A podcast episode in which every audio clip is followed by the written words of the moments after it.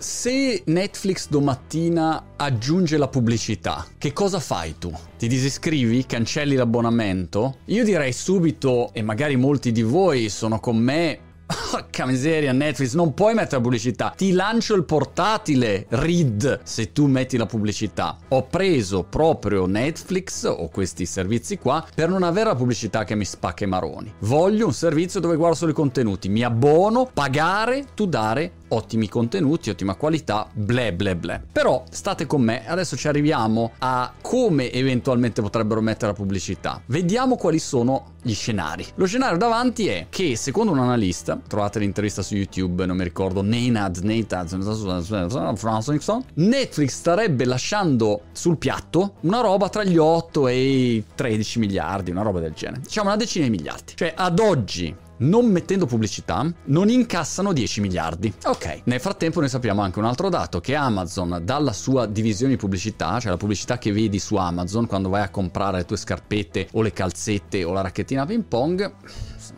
certe racchette devo dire, hanno incassato l'anno scorso largo circa una quindicina di miliardi di dollari, per cui ci sono dei soldoni là da incassare. Sappiamo anche che Amazon sta crescendo. Ho visto Prime Video per dire, il Roland Garros me lo sono sparato lì. Mi ha fatto anche un certo effetto vedere che c'erano i commentatori con la scritta Prime Video al posto di BBC, Sky. Vedi che ormai sono arrivati questi signori. Come Amazon, eh, c'è Disney e ci sono mille altri che stanno crescendo e stanno offrendo servizi sempre migliori. Ad esempio, io Succession, che è una serie bellissima, tutta di intrighi di questa famiglia eh, potente che ha mille casini, non la sto mica guardando su Netflix e non lo sto neanche guardando su Disney, la sto guardando su HBO, quindi Now TV. Now TV è qua in Inghilterra. Allora, questo è lo scenario. Dall'altro lato, ultimo dato che vi porto, signori della corte, è: oh, dopo la pandemia non è facile crescere. Dopo un anno così, eh, che cosa fai? Ci avevi tutti in casa, Reed aveva tutti in casa, eravamo agganciati a Netflix per vedere qualunque tipo di contenuto, abbiamo rovistato nelle serie più inguardabili pur di guardare qualcosa, però un anno così, facciamo gli scongiuri, non è che torna di nuovo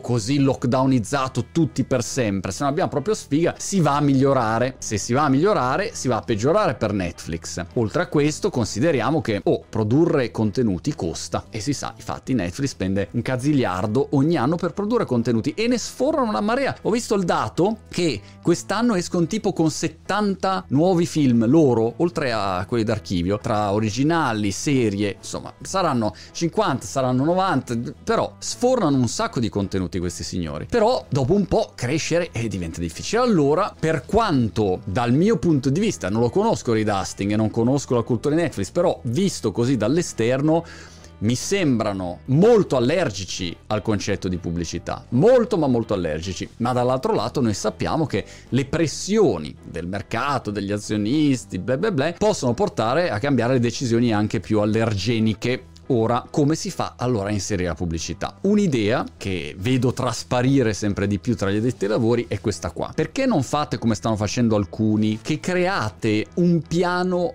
a sé. Cioè, al posto di picchiarti dentro la pubblicità, che è una rottura di palle, e nessuno la vuole, e ci arrabbiamo tutti, e a quel punto ciorniamo, sempre che sia vero, perché poi, sai, le persone parlano, ma poi quando veramente gli piace un servizio, anche se c'è la pubblicità, se la sorbiscono e vanno avanti. In Italia siamo andati avanti così per, non so, 50 anni, ok? È vero che non c'erano altre opzioni, però siamo andati avanti a lungo. Però l'idea è un'altra. Creiamo un piano light, un Netflix light. Netflix uh-uh, E quel piano costa meno. Ti costa, non so, 5 euro al mese, 4,99, 6,99. Troviamo una cifra, chiaramente il prezzo lo dovranno scegliere bene, incastrare bene. E se paghi meno, ti guardi la pubblicità. Non vuoi la pubblicità? A quel punto paghi di più e festa finita. Tutti felici. Netflix a quel punto incasserebbe anche quella parte di pubblicità e continua a crescere così anche a livello di soldini. Gli utenti hanno una doppia opzione. Tiri dentro anche persone che magari non hanno i soldi per comprarsi l'abbonamento complessivo a Netflix, ma a meno lo prenderebbero e vai un po' ehm, su quella strada che in fondo è come YouTube Premium e YouTube con la pubblicità. Cioè io non lo potrei più usare YouTube con la pubblicità. Premium ti risolve quel problema, però non è per tutti, ognuno sceglie. Allora, torniamo alla domanda iniziale. Netflix secondo te la metterà la pubblicità, sì o no? E se mettesse la pubblicità, tu continui a utilizzarlo, sì o no? E se mettesse la pubblicità in un piano a sé? andresti sul piano con la pubblicità che costa meno o ti tieni in Netflix attuale e ti spari tutte le tue mega serie?